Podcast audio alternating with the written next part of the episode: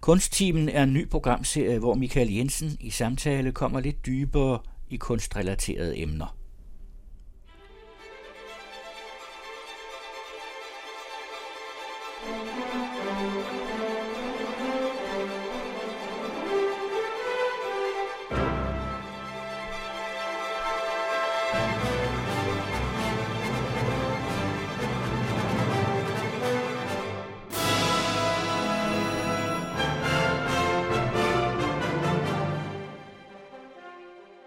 Velkommen til Kunstteam. Mit navn er Michael Jensen.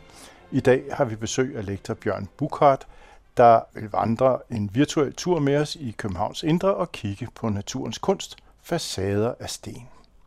Jeg lærte Bjørn at kende under en hospitalsindlæggelse, hvor vi faldt i snak, og det blev til mange, mange, mange timer. Jeg ved ikke ret meget om sten, men det ene mere spændende efter det andet dukkede op, så jeg synes, at det burde der blive en radioudsendelse ud af. Og det er derfor, vi sidder her i dag. Bjørn Bukhardt er Ph.D. med speciale i paleoklimatologi, og guderne skal vide, hvad det er. Nej, det er noget med klimatologien. Fra den gang for flere millioner år siden, eller mange millioner år siden. Han er forsker og et helt liv beskæftiget sig med geologi. Og der er ikke mange kroge af denne verdens meget smukke geologiske steder, hvor han ikke har været. Hvis du er et menneske, der går og funderer lidt over verdens tilblivelse og hvordan vi er kommet hertil, så vil du blive fyldt med en fantastisk information. Velkommen, Bjørn. Mange tak. Det er en fornøjelse at være her. Det var godt. og bringe stenen øh, ud i æderen. Mm. Jeg har lavet de her ture igennem København i nogle år, hvor vi går et par timer og kigger på facader og fortæller historier, både om hvorfor de ser ud, som de gør, og hvor de kommer fra. Og selvfølgelig også lidt arkitektur med ind, og hvor gamle er husene, og hvem var det, der brød dem, hvor kom de fra, alle disse facadesten. Mm-hmm. Og det har været en stor succes. Jeg har haft mange glade mennesker med på turen, og gør det stadig en gang imellem, mm-hmm. når der er nogen, der har lyst til at lære noget mere om Københavns sten. Mm-hmm. Jeg skal lige høre en ting. Vi indledte med Gustav Holst og planeterne. Vi tog Jupiter. Hvorfor valgte du det nummer som indgang til vores vandring? Fordi det er flot. Det er et flot stykke musik, og så har det nogle, øh, tror jeg, associationer hos den ældre generation, øh, som går tilbage til John Danstrup og hans øh, tv-program, der hed Horisont. Og øh, ja, det er jo, der er vi tilbage i 60'erne vel. Men jeg tænkte, at sådan en udsendelse som denne her måske kunne være med til at, at, at udvide øh, lytternes horisont en lille smule. Så derfor var det et symbolsk valg også er et flot stykke musik. Oh, så elegant. Kunne du sådan lige give os et overblik over, hvor det er, vi skal gå hen? Hvad indeholder vores tur, sådan, oh, så vi lige vi ja, har den inde i vores hoved? Ja, ja, jeg tænker jo, at vi skal, vi skal begynde med at gå ud til operan, mm. som øh, har nogle meget flotte facadebeklædninger. Det var jo Henning Larsens valg for mange år siden. Og så går vi tilbage og går over ja, hvad hedder den egentlig, havnebroen der? Det er den, vi lokalt kalder for kyssebroen, fordi der er to øh, sider af broen, som skal nå sammen i et kys, mm. og det gør de sjældent. Men øh, det tog for øvrigt også fire år at få broen bygget færdig. Der var, og der var noget med, de ja, sidste var nødt til at bryde den ned? Eller ja, ja, bygge den om igen. Så går ja, vi videre og ja. hen til Nationalbanken. Mm. Øh, Arne Jacobsens meget flotte bygning, som også er beklædt med kalksten. Og, og der skal vi dvæle lidt og kigge på, hvad det er, man kan finde i de kalksten. Og så går vi videre. Det kan være, at nogen kender begrebet savanten over formønneriets gamle bygning, der ligger overfor, som er beklædt med grønlandsk marmor. Og så går vi ind igennem byen, og måske har vi tid til at kigge lidt på et par facader og fortsætter igennem Kongens Have. Og så slutter vi ved Geologisk Museum, hvor der ligger en meget flot meteorit i gården. Og der kan vi jo spænde den store ende om verdensaltet og mm. horisonten. Ja. Så det var tanken. Ja, men det glæder vi os til. Men uh, skulle vi uh, sætte den ene fod foran den anden? det gør vi.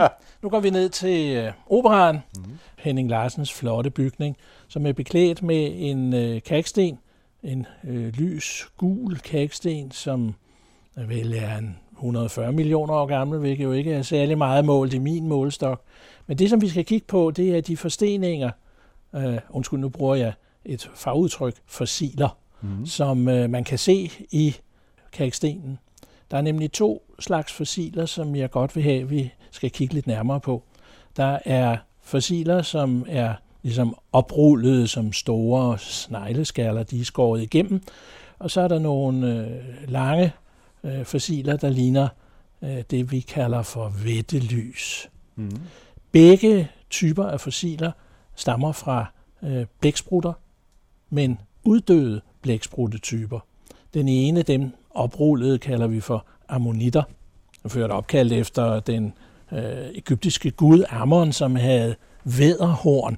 Så forestil jer, at I tager sådan et væderhorn og skærer det igennem, så får I et, indtryk af, hvordan det ser ud. Og den anden type, beslægtet langt ude med sepia, sepiaskallerne, som man kan finde ude på stranden. Mm. Men det, som er, er, er vigtigt i denne her del af historien, det er, at begge typer er uddøde. Begge grupper er uddøde. Og når man beskæftiger sig med mit fag, så må man være klar over, at mere end 99,999 procent af alle dyrearter er uddøde. Aha. Fordi over disse mange, mange, mange millioner år, som vi beskæftiger os med, så kommer der hele tiden nye arter, og så er der hele tiden arter, der uddør. Mm. Og de her to eksempler er grupper, som har været meget, meget talrige, meget succesfulde ude i, i havet i en meget lang periode, og så pludselig så forsvinder mm. de. Nu spørger jeg lige om noget helt basalt. Hvordan dannes en sten? I det her? Ja, altså, det, nu, nu sagde den, du kalksten før. Hvordan dannes, sker det egentlig? Det kan jo gøres på, på mange måder. Men øh, i det her tilfælde med, med de kalksten, ja. så har vi været langs kanten af et hav, og der har været en masse små organismer, som har udfældet kalk. Øh, det kan være alger, det kan være små amøber, mange forskellige slags. Alle de her små kalkpartikler, de øh, synker ned på bunden, og en gang imellem så er der et større dyr, der dør og falder ned i det her mudder. Kommer der mere mudder ovenpå, kommer mere mudder ovenpå. Efterhånden så bliver mudderet trykket sammen, vandet bliver trykket ud, og måske bliver hele den her lavserie begravet så langt nede, at øh, den bliver opvarmet. I ved jo, at, at ja. det bliver varmere, når man går ned i jorden. Ja. Det ved man fra ja. guldminer og sådan nogle steder. Og derfor så kan der ske nogle kemiske reaktioner, hvor der udfældes øh, nogle kalkkrystaller i hulrummen imellem alle de her små øh, mm. korn. Og efterhånden så bliver det hårdt, fast, litificeret kalder vi det, og så bliver det til en sten. Og den kan man så skære i mm. med en tilstrækkelig skarp sav, og så kan man lave fliser ud af det, hvor man så altså måske kommer til at skære igennem en ammonit. Mm. Ja. Og det kan vi så gå hen og kigge på. Ja. De er særlig flotte, hvis I kommer derud en dag, så er cykelstativet, øh, som man kommer til inden hovedindgangen, inde bag ved alle cyklerne, der kan man kigge på de her flotte, flotte fossiler. Sikkert et sted at placere dem. ja, det, det er egentlig synd. Ja. Men det, jeg ville have fat i i den her sammenhæng, det er øh, uddø. Hvorfor uddør man? Mm. Og man kan jo groft øh, snakke om, om ja, måske tre eller fire forskellige måder at uddø på.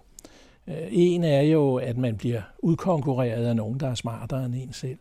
Og der har du et eksempel med neandertalerne, mm. vores øh, fædre. Mm. Du har for øvrigt altså mindst 2 procent Neandertal-DNA i dit genom, ikke fordi du ja. ligner sådan en, men Nej. alligevel, ja. så er det jo ret at vide. Ja. Øh, men de blev udkonkurreret af Homo sapiens, som har været smartere.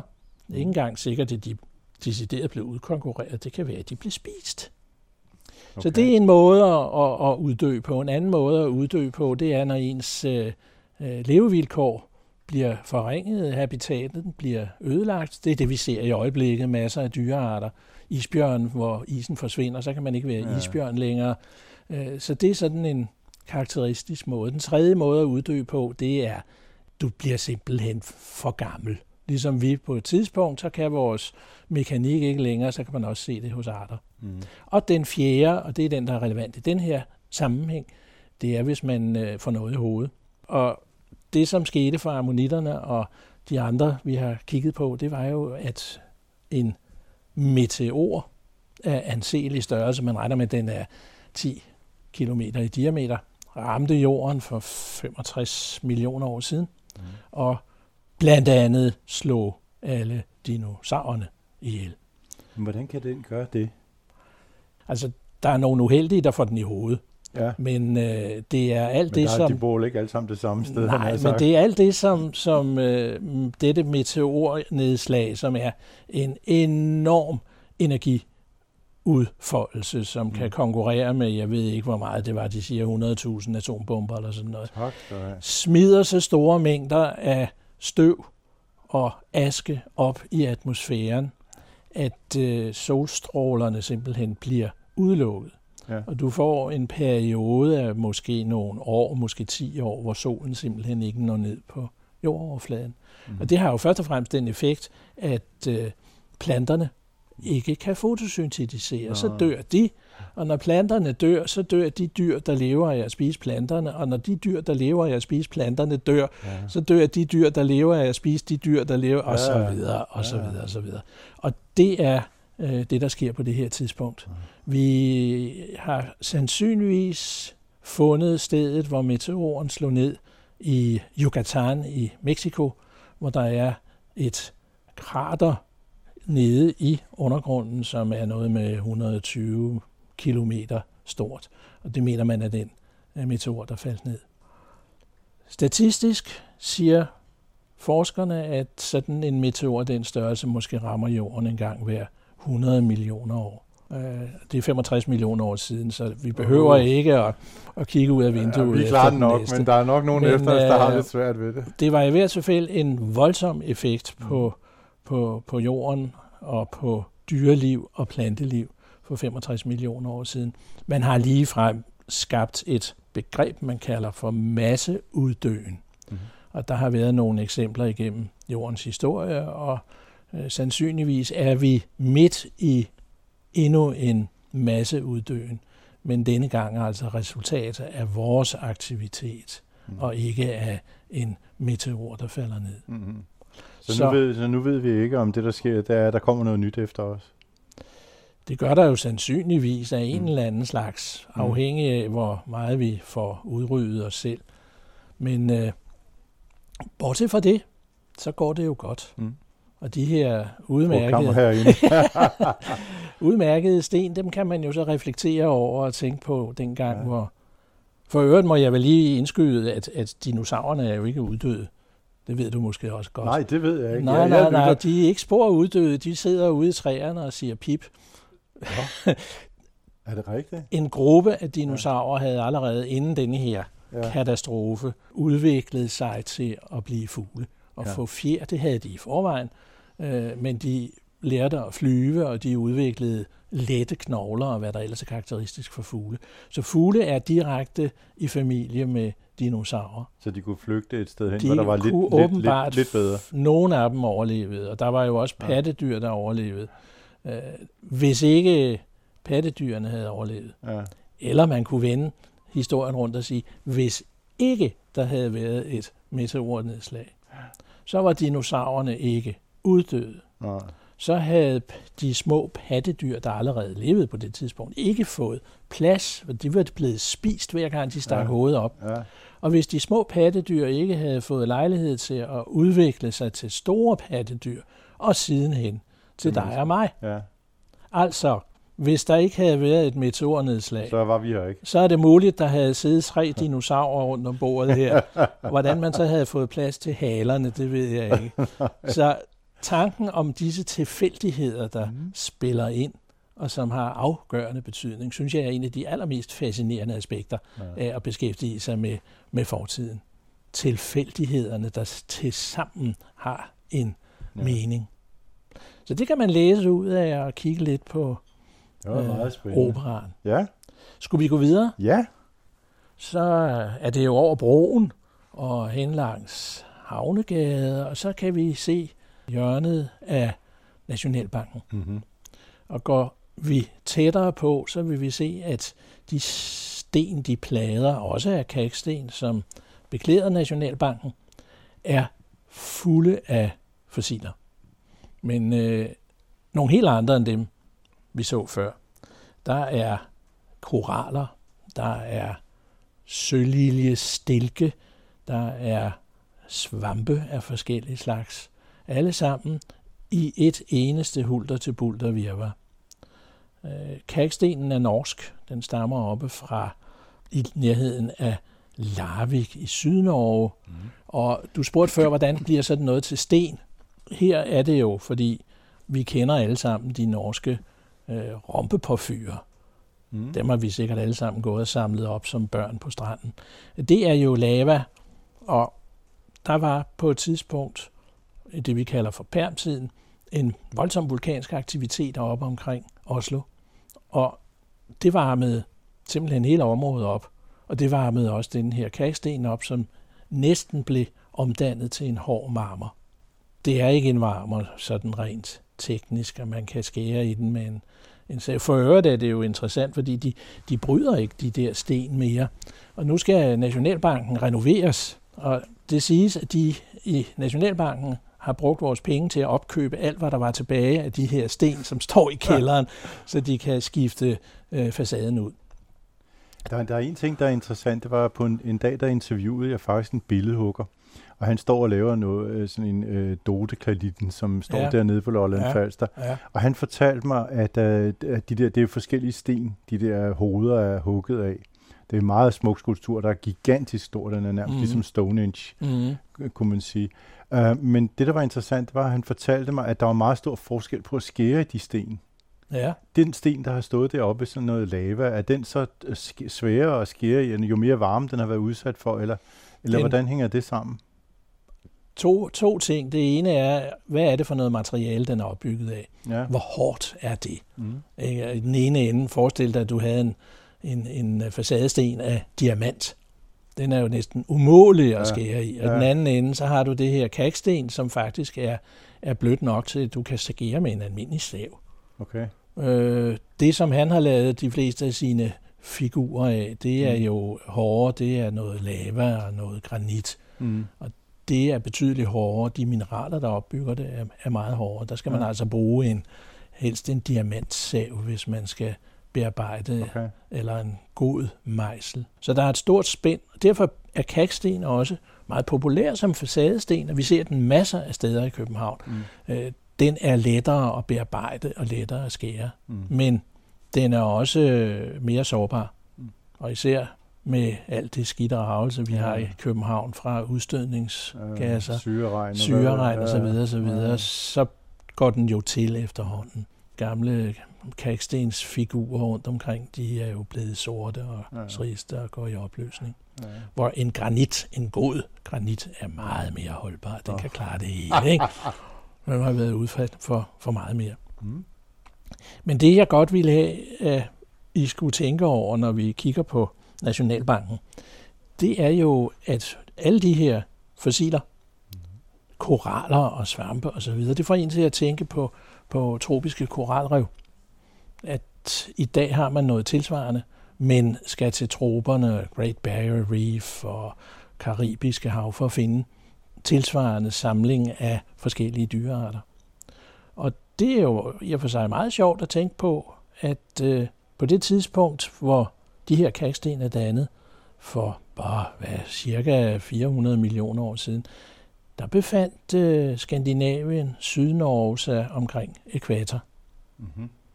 Der har været varmt og rart. Der var varmt og rart, og der var koraller. De, de bedste eksempler kan man så, hvis man tager, hvis man tager over til Gotland mm. og kigger på alle de mange koralrev, ja. der er. Øh, det er nogenlunde samtidig, og mm. det er altså et resultat af, at, at Skandinavien var et andet sted men, på det men, tidspunkt. Men hvad lå så her? Oh, hvad lå her? Der lå vist nok en bid af Sibirien. Nå. Som, der er nogle, der er nogle ja, plader her, der har flyttet sig en hel del. Så, så, så det, der er sjovt, det er jo, at, at altså man kunne kalde øh, hele den ende af det den dynamiske jord. Mm. At øh, jordoverfladen bevæger sig.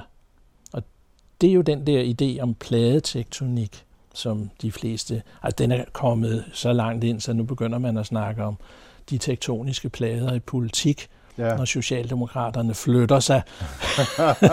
så, men det er accepteret i dag, at, at øh, jorden er opbygget, jordskorpen er opbygget af en række plader, der bevæger sig. Nogle støder sammen og danner bjergkæder. Nogle øh, synker ned øh, under en anden plade og danner vulkaner, som for eksempel langs øh, Sydamerikas øh, stillehavskyst med alle de her såkaldte andesitter i Andesbjergene. Mm. Og nogle steder kører pladerne bare sådan ved siden af hinanden, og så får vi jordskæl. Tænk på Sant Andreas forkastningen. Mm. Ja, ja. I, den er alle for. Ja, ja, ja. Og de bevæger sig. Øh, man kan måle hastigheden, hvor med den amerikanske plade, der ligger Grønland, og den europæiske plade, der ligger Norge. Man kan måle hastigheden, hvor med de to plader fjerner sig fra hinanden i størrelsesordenen 2 cm om året. Og til sammenligning, mm. det er den hastighed, hvor med din store tånegl vokser. Cirka 2 cm om året. Okay. Hvad sker der så mellem de her plader? Ja. Jo, men det kan du jo se på Island. Så kommer der, der, der, kommer der en hele vulkan, tiden, så kommer der en vulkan, Ja. som sender en masse lava op og fylder ja. sprækkerne ud, og på den måde bliver øh, der hele tiden dannet ny Ah. plade. Det er sådan en slags polyfylde. Du kan glemme det, men det er en varm polyfylde. Ja, det, det, det tror jeg på. er det. Men det får mig til at tænke på det her lidt overordnet, altså pladetektonik-teorien, trange vilkår, det var en tysker ved navn Wiener, der allerede i på 1916 kom med den idé, at kontinenterne bevægede sig. Men det var der ingen, der troede på. Dels så kunne han ikke forklare, hvordan, og dels så var han tysker, og det var ikke populært omkring 1916. Nej. Så øh, der gik 50 år, og først en gang op i 60'erne fik man så mange observationer fra havbunden rundt omkring på jorden, at man kunne begynde at hægte de her ting sammen og se, hvordan det hele fungerede. Mm. Det er jo sådan, at i øh, de sidste, hvor meget, halvanden hundrede år, så er der formuleret fire helt grundlæggende teorier om, hvordan det hele fungerer. Den første, det var Darwin og hans evolutionsteori Mm. fra 1856. Den anden, der manifesterede sig, det var Einstein med hans relativitetsteorier omkring øh, århundredeskiftet, som fortæller om, hvordan de store ting i universet forholder sig, og hvordan man forholder sig ved store hastigheder. Det tredje, det var kvantemekanikken, blandt andet formuleret af Niels Bohr, der forholder sig til, hvordan man opfører sig, når man er ekstremt lille nede på øh, atom- Mm. og elektronniveau. Og den fjerde overordnede teori, det er pladetektonikken, som blev formuleret omkring 1965. Og de fire teorier, de står i dag vel etableret og velbeviste og forklarer, hvordan alting hænger sammen. Mm-hmm. Så det kan man stå og tænke over, når man kigger på Nationalbanken. Ja. Hvorfor Ja. tror du, de lige har valgt den facadebeklædning på? Altså, hvad har, er, altså, er det fordi, det er pænt, eller fordi der er et symbol i det her, som vi skal læ- lære at læse? Altså, så må du jo prøve at sætte dig ind i Arne Jacobsens øh, Ja, det er jo- det er jo- private univers. Nå, okay. Fordi øh, han var, jeg tror han har syntes, at det var en smuk sten, fordi den er, den er, meget, den er grå, men er samtidig meget, meget øh, varieret og med mange forskellige Ja. nuancer. Så det, det, Det har været et æstetisk, Ja, det er det æstetiske. Ja. ja. og han har brugt den samme sten på øh, rådhuset i Aarhus, ja. Og han har brugt den samme sten på rådhuset i Søllerød. ja. Det kunne nok tyde på, at han synes, det var pænt. Så jeg tror, det har, det har været en, en æstet, et Ja. æstetisk valg. Ja. Og dengang har de jo måske været lidt tilgængelige, og der var store Mm. bruder oppe der Mm. i nærheden af Ja. Porsgrund, hedder stedet. Og så Mhm. ved jeg ikke, hvad der ellers har ligget af symbolik i det. Jeg tvivler på, at han har vidst særlig meget om, hvad det var, der var i dem. Uh, han har, er vel aldrig, ikke. Jeg han tænkte- aldrig skrevet noget om... Jeg, jeg tænkte, det kunne være, at du havde gennemskuet om. Nej, men jeg ville også gerne have valgt sådan en, fordi så kan man spænde en ende over, hvad det er, der foregår i stenen. ja. Så Ja, vi får se, hvad, hvad de finder på, når nu de skal renovere det hele. ja. det bliver spændende. Så det... vi også utroligt, hvis vi bruger al den plads til dernede i kælderen. Ja, ja, ja. ja. Nu er de jo, de har jo sendt trykkemaskinerne til, til Finland. De trykker jo ikke penge mere dernede, Nå. så nu er der plads til Åh, oh, jeg havde ellers en gang en chef, der var så glad for penge, og så sagde vi alle sammen, at han stod dernede på deres udluftningsanlæg, og så stod han dernede, og så tog han nogle dybe indåndinger, hver gang de trykkede 500 kroner ja, ja. for han kunne godt lide lugten af dem. Ja. Det var ja. ikke til at holde ud. Ja. Nej.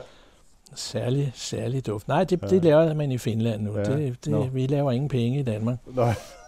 Slet ikke. Nej. Nå, men øh, så meget for de sten, der står dernede. Så skal vi over til overformynderiet. Ja. Det var der, da jeg var barn, der fik jeg at vide, at der blev mine penge opbevaret, hvis min far og mor skulle dø. Nemlig. Så, så passede de på dem for mig. Nemlig. Så det var en meget vigtig bygning, så hvis det gik helt galt, så var det derinde, jeg skulle ind og henvende ja. mig. Min, min øh, mor havde et tilsvarende problem. De sad nemlig også, hendes arv sad i overformynderiet. Nå. Men øh, det er endnu en af de her flotte bygninger, der er beklædt med, med kalksten. Mm. Men det er en helt, helt anden. Det er en marmor, og det er en marmor, som stammer fra Grønland. Nord for... Hvad er forskellen på en sten og en marmor? En marmor har været varmet op til så høje temperaturer, at de oprindelige strukturer ligesom er flyttet ud, okay. og det er blevet til krystaller ja. alt sammen. Du kan sammenligne det lidt med, hvis du øh, altså keramik, stentøj, der har du jo leret som udgangspunkt, og så mm. brænder du det ved tilstrækkeligt høje temperaturer, og så ændrer til strukturer og hårdhed. Og det samme sker med en kalksten, når den bliver varmet op nede i jorden ja. til tilstrækkeligt høje temperaturer, måske 2-3-400 grader, og over lang tid, så kan den blive til, til, marmor. til marmor. Og det er det samme, der sker dernede i, i, i Carrera og dernede i Italien. Ja, Carrara, den, Carrara den det, dejlige marmor. Carrara, det er en Porsche. ja, det er det nemlig. Carrara-marmor, den, ja. det er også en kalksten, ja. oprindeligt aflejret i, i havet af små kalkbærende organismer, skaller og alle mulige slags, okay. der så bliver opvarmet og trykket og ældet, og så bliver det til den her fantastisk fine marmor, som ja, det er meget små. Man, man har brugt ja. til skulpturer og stadig gør. Christian ja, Lemmerts er jo en af dem, der bruger Carrara-marmor til sine fantastiske ja. øh, stenskulpturer. Ja, nej, men der, der er en del, der bruger, der, der, der findes jo en helt øh, koloni af mennesker dernede, eller rettere dygtige øh, billedhugger, ja. som man siger, der ikke har noget på hjerte. De laver i virkeligheden de andres tegninger. Så når Christian Lemmers, det er ikke sikkert, at han selv står og hugger det, men så laver han en tegning, og ja. så står der en af dem, der ikke har noget på hjerte. Nej. Og han står så og hugger det ja. efter tegningen. Ja. Og det samme gør Christian von Hornslet. Han, er, han, er også, han, han bruger også den teknik. Han er, han er ikke selv billedhugger. Så de kan ikke Nej, de kan ikke det hele. De kan ikke hugge. Nej, nej. De fleste af de der store kunstnere, de har op til adskillige folk at sige mange ansatte, mm. der laver alt det der. Der er nogen, der, der findes en polar, polsk kvinde, ved jeg, der er special i at male hår. Hun laver kun hår. og hun tager rundt over hele Europa på alle de forskellige kunstnere, og der arbejder hun så og siger, nu skal jeg lige lave noget hår, og så, så jeg ved ikke, om hun har fået kort, men altså... Sådan ved, du, ved du om, om, om sådan en som Torvaldsen også øh, havde arbejdskraft? Ja, det tror jeg, han havde. Ja. Øhm, ja, altså, det eneste, jeg ved om Torvaldsen specielt, som er, som er sjovt, der er en meget stor del af hans øh, værker var meget erotiske. Og det er, de er alle sammen blevet brændt. Dem var der ikke nogen, der, turde, der ville se. Nej. Han er meget erotisk øh, mm. øh, billedhugger. Mm. Nå, men ham om det. Ja. Vi skulle over til overformynderiet her. Det er altså, og den grønlandske marmor. Så der har altså været varmt deroppe en gang. Ja, og den er, den er rigtig gammel. Ja. I modsætning til det, vi har kigget på, som ligger inden for de sidste 500 millioner år. Når vi så ser på den grønlandske marmor, så er den 2 milliarder år. Tak, det er jo langt tilbage. Ja. Og lige for at sætte, sætte ind i perspektiv, vi mener i dag, at jorden er godt og vel, og det er sådan dejligt nemt tal, 4, 5 6, 7, altså 4.567 millioner år gammel. 4, 5, 6, det var meget 7, det er til at huske. Ja. Og øh, det vil sige, sådan en grønlandsk marmor, den er næsten halvdelen af, af jordens historie, hvor den har ligget stille og fredeligt nede i jorden, indtil der kom nogen og begyndte ja. at, at hugge den ud. Den blev brugt som facadebeklædning, og som vi snakkede om lige før, så mm. er det sådan med kalksten, at den jo går til efterhånden, forvidrer. Mm. Og da man så skulle restaurere den her bygning, bygning, så stod man med det problem igen, at brydning af grønlandsk marmor er ophørt for mange, mange år siden. Mm. Hvad så? Skulle man finde noget andet marmor, eller skulle man lave en, en løsning? Og det var så et, det her store firma i, i Danmark, der hedder E. Nielsens, e. Nielsens Mekaniske Stenhuggeri, som blev lukket ind på opgaven. Ja.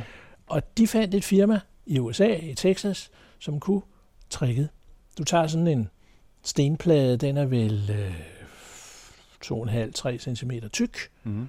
Så klistrer du noget bære struktur på. Det er sådan en, en uh, aluminiumsramme mm. på begge sider af pladen. Og så bruger du en sav til at save tværs ned igennem pladen. Så får du to plader ud af det, som ikke er angrebet af syreregn og så videre, fordi det er den indre del. Mm. De er så kun en centimeter tykke, men fordi de er klistret på øh, den her aluminiumsramme, så kan de godt så holde. Kan de godt holde. Ja, ja. Og det har de sat op. Så nu ser vi altså det indre af de så gamle... Så man ikke har nogen reservedel, så halverer så kan man, Så halverer man den. Og øh, jeg er bange for, at de ikke kan gøre det samme med, med Nationalbanken, fordi de er for tynde. Nå. Men ellers var det jo en, en ja. Det synes jeg er en meget snedig ja. Øh, måde at, at, at løse det på. Ja, ja. Og det var også en af grundene til, at der gik så lang tid med at få beklædt. Ja, nu det tog frygtelig lang tid. Ja. Den renovering, det, det var forever næsten. Nu er bygningen klar som... Den som, er faktisk smuk. Den, den er, er faktisk meget smuk nu, den det er færdig. En, en, det var Fritz Schlegel, han var arkitekt i 30'erne, det er en af de første ja. jernbetonhuse i København. Og dengang, der havde man det grønlandske marmorbrud. De brugte også grønlandsk marmor på, på Lyngby Rådhus, der kan ja. man også se det. Og så er der jo Har man det, lavet samme teknik der med at halvere dem? De er ikke gået i gang med Nå. at renovere den endnu. Nå. Men man kan, hvis man, man en dag øh, kommer på Christianshavns torv, mm. så ligger der marmorblokke. Og det er, er blokke, som man har hentet op fra havnen, da man byggede operaen og alt det derude. Det er blokke, som skibene har haft med fra Grønland som ballast. Og så er de bare dumpet ud i havnen, fordi man ikke havde noget at bruge dem til. De er blevet hævet op, og de ligger rundt omkring blandt andet på Christianshavns torv med en lille inskription om, at det var Ej, det grønlandsk, og så kan man sidde på dem og kigge på grønlænderne, som fulder sig på ja, torvet. Ja. Ja. Men jeg skal lige spørge om noget. Lige derovre ved siden af, af overformynderiet, der kan man næsten kigge ned på Christiansborg. Og der lå for nogle tid siden sådan nogle forskellige sten af, af, af forskellige beskaffenhed, og nu ligger der bare en hel masse runde. Er det den samme slags sten, jeg, jeg, bildte mig, eller jeg bilder mig ind af de der andre sten, det var fra forskellige steder i Danmark, eller hvad? Øh, ja, jeg kan godt huske de der blokke, der lå der. Ja. Det var marksten, okay. man hentede rundt omkring fra dem, man også bruger til at, at bygge ja. moler af. Og ja. Så da de skulle renovere eller ny indrette, mm. så var der nogen, der fik den glimrende idé, at man kunne bruge Bornholmsk granit. Og på Nordbornholm ligger der det eneste aktive stenbrud, der er i dag på Bornholm. Det ligger oppe ved, ved det hedder Moseløkke, mm. ikke så langt fra Hammerknuden. Mm-hmm. Og der brød man de her øh, kugler, og de er først er de fræset ud, og bagefter så er de altså hugget med håndkraft, så de blev fuldstændig perfekt cirkulere. Jeg synes, det er noget af det flotteste terrorsikring, ja. jeg nogensinde har set. Ja. Denne række af perfekte kugler. De er fuldstændig perfekte. De er så forankret selvfølgelig ja. med, med, med jernpløkker og alt muligt, så man ikke får noget af at køre Ej. ind i dem. Men det er, et meget, meget, det er en meget, meget elegant løsning. Ja når man står sådan og kigger langs, men har man men det er også det, til hest. Men på en eller anden måde, så det, synes jeg også, det er lidt kedeligt, fordi at det er det samme. Altså, jeg ja. kunne egentlig godt lide det der med, at vi alle sammen fra alle dele af landet var repræsenteret, så han er så som tilskuer til vores jo. regeringsbygning. Jo. Men så kan ja. du så, hvis, hvis det kan trøste dig, mm. så gå ind på den anden side af kuglerne og kigge på den nederste etage af Christiansborg. Ja. Fordi den er beklædt med marksten fra samtlige Øh, jeg kan ikke huske, hvor mange sovne der var dengang, flere Nej. hundrede kirkesovne i Danmark. Ja. De har alle sammen leveret marksten, som så er kløvet og sat ind. Så vi har den der demokratiske effekt i Christiansborg. Det er jo... Det var da meget smart, så jeg skal bare gå lidt længere. Du skal det bare, må jeg lære. Du skal bare gå lidt længere, hvis ja, ja. du kan komme til for demonstrationer. Ja, nej, ja, det går jo nok en gang imellem. uh, jeg tænkte på, at derinde på overfamilieriet, at hvis man går ind i bygningen, er der så noget specielt interessant der, eller det, der, det ved jeg ikke, om du har været? Det har jeg ikke været. Nej. Der har ikke været adgang. Nu er der, nu er der ministerie derinde, og så skal man igennem ja, alle mulige... Ja, ja. Jeg tror, nej, det er et boligministeriet, eller hvem er det. Ja, jeg ved det, jeg har aldrig været inde i bygningen. Nej. Det har jeg så gengæld i Arne Jacobsens ja. øh, Nationalbank. Ja. Og der er en helt fantastisk foyer, man kan komme ind i uden problemer, okay. som er igen beklædt med den her øh, kaksten. Ja. Og så kan ja. man komme ind i midten, hvor der er et lille museum. Men ja. som jeg sagde, ja. der er jo lukket ned, de har flyttet det hele, og ja. nu skal det alt sammen ja. renoveres, så det kommer til at tage nogle år, før ja. du kan komme ind og kigge. Ja. Ja. Der er noget, der her, her er noget at gå på opdagelse i. Ja. Det er meget spændende. Skal vi bevæge os ind igennem byen? Ja. Så øh, er der et par enkelte steder, man kan hygge sig med øh, en rød, rødlig sandsten, som er blevet brugt mange steder til vinduesindramning og til, øh, hvad hedder sådan nogle tredje sten, dørtrin. Mm. Det er den samme type sandsten, som man kan se på frihedsstøtten ude ved Hovedbanegården. Ja. Og det er sådan en, en hyggelig sandsten, der bærer sådan et hyggeligt navn. Nexø sandsten hedder Nå. den. Fordi den kommer og selvfølgelig fra ja. Nexø-området ja. på Bornholm. En rød, en rød sandsten, som er meget populær, som øh, ja, du kan sågar købe dig en, en havegrill i dag, som I er beklædt med Nexø sandsten. Og nu skal jeg lige have tiderne på her. Hvor mange ja. millioner år er det så gammelt? Ja, nu vi, vi rykker jo lidt tilbage i forhold til de andre kaksten, vi har set mm. på. Og den er fra det, vi kalder for Cambrium, det er sådan 520-30 millioner år. Okay. Men det er jo heller ikke så meget, når vi nu ser, jorden nej. var 4,5 milliarder nej. år. Det er en øh, opkomling. det, er, det er en smuk det er en smuk sten, og et af de steder, hvor man, hvor man kan se den, og nu er vi jo på vej ud mod Geologisk Museum, ja. øh, hegnet rundt om Kongens Have, ja. øh, jerngitter, hvor der er sådan nogle pilastre, der holder jerngitteret. Alle mm. disse pilastre er hugget ud i Næksø sandsten. Okay. Og går man tæt på, så kan man se, at den er øh, den har ligesom nogle strukturer i sig. Den er, er båndet, og nogle af lagene, de skærer nogle andre lag. Øh, Forestil dig, at de her pilastre oprindeligt har været vandrette. Så er det altså lagene i sandstenen, man ser. Så er de er blevet rejst op ja, ja. på højkant. Og alle de her lag, de fortæller, at, at det er noget, der er øh, oprindeligt aflejret i floder. Ja, okay. På land. Flodstrømme har skåret sig ned og har aflejret groft materiale og fint materiale. Mm. Og så har der været en hel del øh, jernforbindelser, der så har farvet øh, bjergarten. Øh, den her karakteristiske, ja. lidt lilla røde. Mm. Den ser man mange steder rundt omkring, især i Frederiksstaden i, i København. Det var Frederik, jeg tror det var Frederik den 5., der fandt ud af, at nu skulle hele Frederiksstaden øh, anlægges, og der skulle man bruge øh, Næksø sandsten, så han købte umådelige mængder af Næksø sandsten ind. Det var jo så blandt andet øh, Marmorkirken, der ja. ikke blev bygget. Den skulle have været bygget af Næksø sandsten. Så de her Næksø sandsten, de blev så solgt og brugt alle mulige forskellige steder.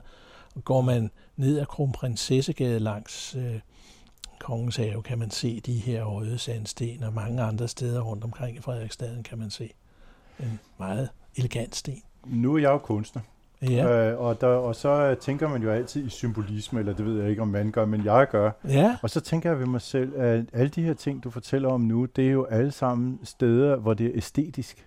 Ja. Er der nogle steder, hvor du er truffet ind i, hvor nogen faktisk har forstået dit fag og brugt det her symbolistisk? Jeg har kendt mange udmærkede øh, mennesker, der for eksempel øh, har en jungiansk uddannelse oh, af en ja. eller anden slags, som har et nært forhold til sten, som øh, tillægger sten forskellige egenskaber, der adskiller sig lidt fra de egenskaber, jeg sidder og snakker om her.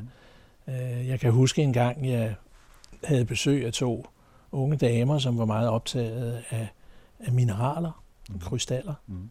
Og der stak jeg nogle ting ud til dem, de skulle prøve, så sidder de jo har i hånden og mærker og alt det der. Og en af dem, de var meget optaget af, det var et mineral, der hedder blyglans, som er altså det, man udvinder bly af. Mm. Og som den ene sagde, det her, den, den trækker jo al energien til sig. Og det er jo sjovt, fordi du bruger bly ja. netop, for eksempel hvis du skal have taget røntgenbilleder, så bruger man bly som beskyttelse, mm. fordi den trækker al ja, energi til sig. Ja, ja. Og en anden af de her, det var en øh, jernmalm, som er magnetisk. Ja. Og hun sad og sagde, jamen det er jo ligesom om, at, at den er meget velordnet, og det er også det, der er karakteristisk for, for magnetiske sten, at der er, er lagene. Så, jo, der var sådan en, en uh, vis tilgang til det der. der. Der i virkeligheden forbinder sig med det her. Ja. Og så se, hvad det så, hvad, hvad gav det så, fordi så begynder æstetikken jo at arbejde sammen med symbolikken og med kunst, som er det tilfældige. Jeg spurgte engang Christian Lemmers, han havde lavet en udstilling ude i, i Cisternerne, ja. hvor jeg var involveret med nogle drøbsten, om han tillagde den her kaksten noget særligt, om han egentlig vidste, hvad historie den havde, hvor den mm. kom fra. Mm. Nej. Han vidste ikke noget. Nej, han holdt af den, fordi den var så ren og så smuk og så hvid. Ja, ja. Ja, Men ikke fordi det engang har været et øh, tropisk ja. hav langs øh, nordsiden af Middelhavet. Men tænk en guldgruppe, vi har for kunstnere her. Tænk ja. en gang at kunne få lov til at tænke den symbolik her, ja. og så arbejde det videre. Ja. Måske at sætte de sten sammen. Ja. På en ny måde. Det var, det jo, det, der er jo helt nyt udtryksform her. Det er ligesom at få oliefarver, der ikke længere er sort og hvid. Nu Hvor du, har, du, har, du sætter en fjerde dimension ind i, ja. i virkeligheden. Ja. Fordi din sten er ikke bare hugget ud i en eller anden form, men den har altså også en historie, som ja. fortæller mange forskellige ting. Ja, så spændende. Vi er på vej igennem Kongens Have, mm. og vores øh, sidste mål på turen er jo Geologisk Museum, mm. øh, som ligger der i krydset mellem Østervoldgade og, og Sølvgade. Øh, og det jeg godt ville vise jer, hvis I skulle komme der forbi en gang, det er den jernmeteorit, der ligger i gården man behøver ikke engang at gå ind på museet. Det kan ellers anbefales, der er mange smukke ting. Men ude i gården ligger en jernmeteorit, der er noget med en to meter i, i den ene leder, halvanden meter i den anden leder, altså har, har vejet forskellige tons. Akpalilik hedder den. Mm-hmm. Og den er fra Nordgrønland. Den blev hentet hjem over en lang årrække øh, af en nu afdød meteoritforsker, der hed Vagn Bukvald. Han fik den øh, trukket op på en slæde, som var blevet kørt derop, og fik slæden trukket ned til vandet og ombord på et skib og sejlede hjem, og den ligger stadig på, på slæden. Men det, som jeg synes er så fascinerende ved at stå og man kan tage på den, hvis man har lyst. Der er ikke nogen restriktioner på det. Den er jo godt rusten. Det er jo, at, at det er jo et brudstykke af en asteroide, som har kørt rundt sammen med de andre 100.000 asteroider, der kører rundt ude i øh, solsystemet. Især imellem øh, Mars og Jupiter øh, asteroidbæltet. Mm. Og det er sandsynligvis brudstykker af større himmellegemer, der er gået fra hinanden ved sammenstød. Så Akpalilik-meteoritten er altså lige så gammel som Jorden. Men på jorden er der ingen steder, vi kan gå ind og, og, og røre ved de oprindelige. Noget af det ældste, man kan røre ved på jorden, det er oppe i nærheden af, af Nuuk i, i, i Grønland, hvor, hvor man har i ISO-området nogle 3,8 milliarder gamle bjergarter. Mm-hmm. Øh, denne her meteorit, den er de samme 4,56 milliarder år, som man har målt jordens alder. Nej. Så, så det, det er en anden dimension, man får ind. Det er noget, det er noget udefra. Godt nok fra... det er så noget af det, som man finder deroppe, når man nu sender de der forskellige køretøjer til Mars og til månen og sådan noget. Finder man så noget af det, der ligner den meteorit her? Er, er det? Mm, nej. Nej? Nej, fordi øh, det her, det er jern. Det er en jernmeteorit. Ja. Det er jern og nikkel. Det samme som jordens kerne er opbygget af. Ja. Og uha, den kerne, den er jo stor og varm. Ja. Og den er så varm, så den er flydende, i hvert fald i den ydre del. Og når den er flydende, så laver den et magnetfelt. Og når der er et magnetfelt, så bliver jorden skærmet mod al den skadelige stråling. Mm. Så når vi er her, og når det overhovedet har været muligt at udvikle liv på jorden, mm. så er det fordi, vi har dette magnetfelt, som skærmer os for kosmisk stråling. Og hvis det magnetfelt gik i stykker, så ville vi blive badet i øh, højaktiv stråling, og det ville ikke være så forfærdeligt godt Nå. for vores DNA. Det vil vi dø af ret hurtigt. Det vil vi uddø af ret hurtigt. Der, mm. Man har lavet en række forsøg med, med, med, hvem der bedst tåler stråling. Mm. Og, og vi kommer jo langt ned lidt, fordi vi har sådan nogle komplicerede DNA'er. Skorpioner mm. og kakelakker. Mm-hmm. De overlever. Ja, det er nogle af dem, der vil overleve. en skæg tanke, ikke? Jo, jo. Ja. Men... Øh, så er det også vores tur til at være dinosaurer. Så røg vi ud. Dit spørgsmål om man kan se det på Mars. Mm. Jeg er inde i centrum af Mars. Okay. Så når man får de her meteoritter af jern, så er det altså fordi, der er formodentlig en planet på et tidspunkt, ja, der er blevet slået i stykker, ja. og så er det brudstykker af planetens kerne, ja, ja. som er, er af jern. Men hvad finder man så? Altså nu, de, de skal jo alle sammen til Mars. Altså om det så er nogen, der ikke har nogen penge øh, i form af Iran, eller er det ja, kineser? Ja, ja, ja, ja. Alle skal til Mars. Ja. Øh, hvad finder de deroppe? Ja, de finder faktisk noget, der ligner Nexø-sandstenen ret meget. Nå. Og det er jo det, der er det store øh, nummer i øjeblikket. Øh, har der været vand ja. på Mars en gang? Og det er der alle mulige indicier på, fordi vi finder altså aflejringer, som har de samme strukturer, som du kan gå ned og se i, i øh, Næsø-sandstenen nede ved Kongens Have. Og farven er også stort set den ja, det er fantastisk. samme. Ikke? Jo. Og hvorfor er man så så vanvittigt interesseret i, om der har været vand på Mars? Mm. Jo, det er jo, fordi hvis der har været vand, så har man haft mulighederne for at udvikle liv. Mm. Og det, som de ser ude efter i øjeblikket med alle deres rover, det er at finde spor af tidligt liv. Mm. Der er sikkert ikke liv på Mars i dag. Det er blevet strålet væk. Men det kan være, der har været liv engang. Mm. Og det er et helt afgørende spørgsmål. Øh, denne her problematik med, er vi det eneste sted i universet, hvor der er liv? Mm. Hvis vi kan vise, at der har været liv på Mars, så stiger sandsynligheden for, at der også er liv alle mulige andre steder jo. Mm. Helt markant. Det, som altid bekymrer, det er, hvis der nu er liv, og hvis der nu er intelligent liv, ligesom vores, et eller andet sted, hvor kan det så være, at de ikke har ringet til os? Mm. Det, nu, nu har vi let i, i overvis efter signaler ude fra Men der var det der 4, 5, 6, 7. Ja, men den holdt det, ikke. Være, ja, den holdt det ikke. Så det, det er jo, hvordan kan det være, hvordan kan det være, at der ikke ja. er nogen, der har kontaktet os? Ja, det, det ja. Bærebølgen kan være forkert, hvad ved jeg. At de bruger nogle helt andre. Det, det ja. ser jo ud som om, at, at øh, de fysiske love gælder alle vejen. Ja. Og det vil sige, at øh, radiokommunikation fungerer måske lige så godt på Betelgeuse 4, som den fungerer på jorden. Ja. Så øh, hvorfor har vi, hvorfor er der ingen, der har ringet til os? Det er sådan et, et ejendommeligt spørgsmål. Mm.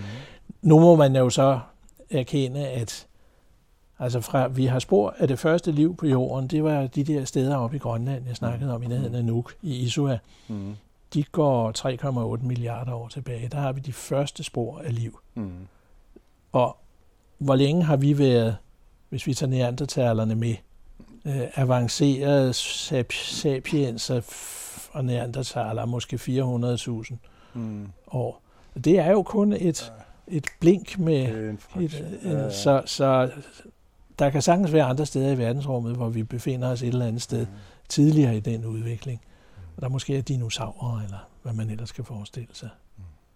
Og det kunne jo være, at når liv når det, det stade, som vi har, mm. hvor vi ved hjælp af fysik er blevet i stand til at spalte atomkerner, og derfor har været i stand til at lave atomvåben. Det kan jo være, at når intelligent liv når til det niveau, så udrydder det sig selv.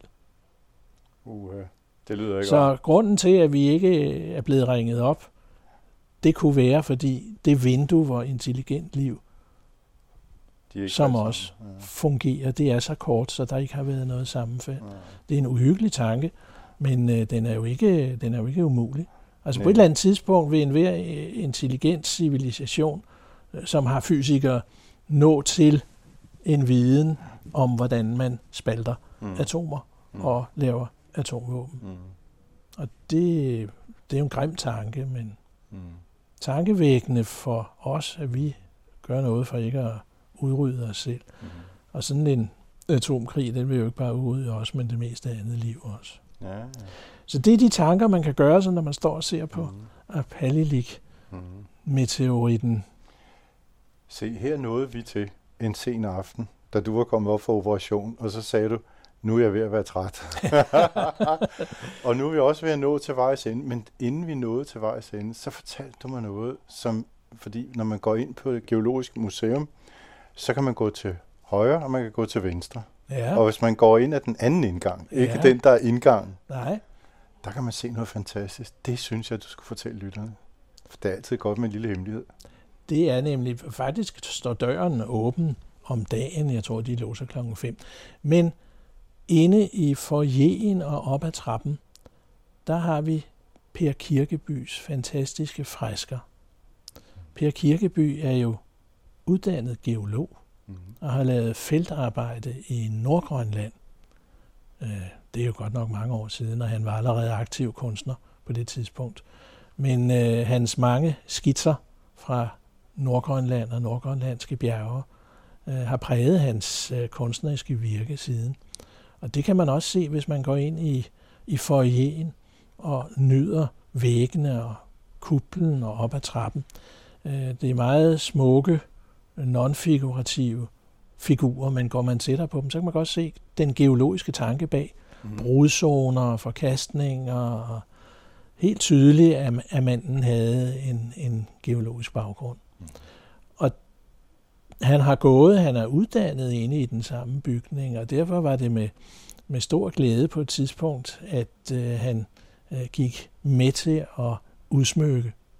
Og det er jo den nuværende professor, øh, Minik Rosing, mm-hmm. som øh, fik foranledet, at Per Kirkeby kom og udsmykkede. Så det er absolut et besøg værd, at man lige stikker hovedet ind og kigger op. Jeg er rigtig, rigtig glad for, at du har tid til at stikke hovedet ind her i vores studie og fortælle om alt det her. Og jeg er glad for, at du delte det her med en hel masse mennesker, og jeg er glad for det. Også fordi jeg selv synes, det var utrolig spændende at høre endnu en gang. Tak skal du have, Bjørn. Det var Bjørn Bukhardt, og han har været geolog i hele sit liv, og han har været lektor, og nu sidder han her og fortæller de mest fantastiske historier. Tak for i dag. Og i teknikken skal jeg lige sige, der havde vi Jytte Nordholt. Sikke dejlig dag det er i dag. Bum, bum, bum, bum. Sikke dejlig dag det er i dag. Bum, bum, bum, bum. Sikke dejlig dag det er i dag. Bum, bum, bum, bum. Sikke dejlig dag det er i dag.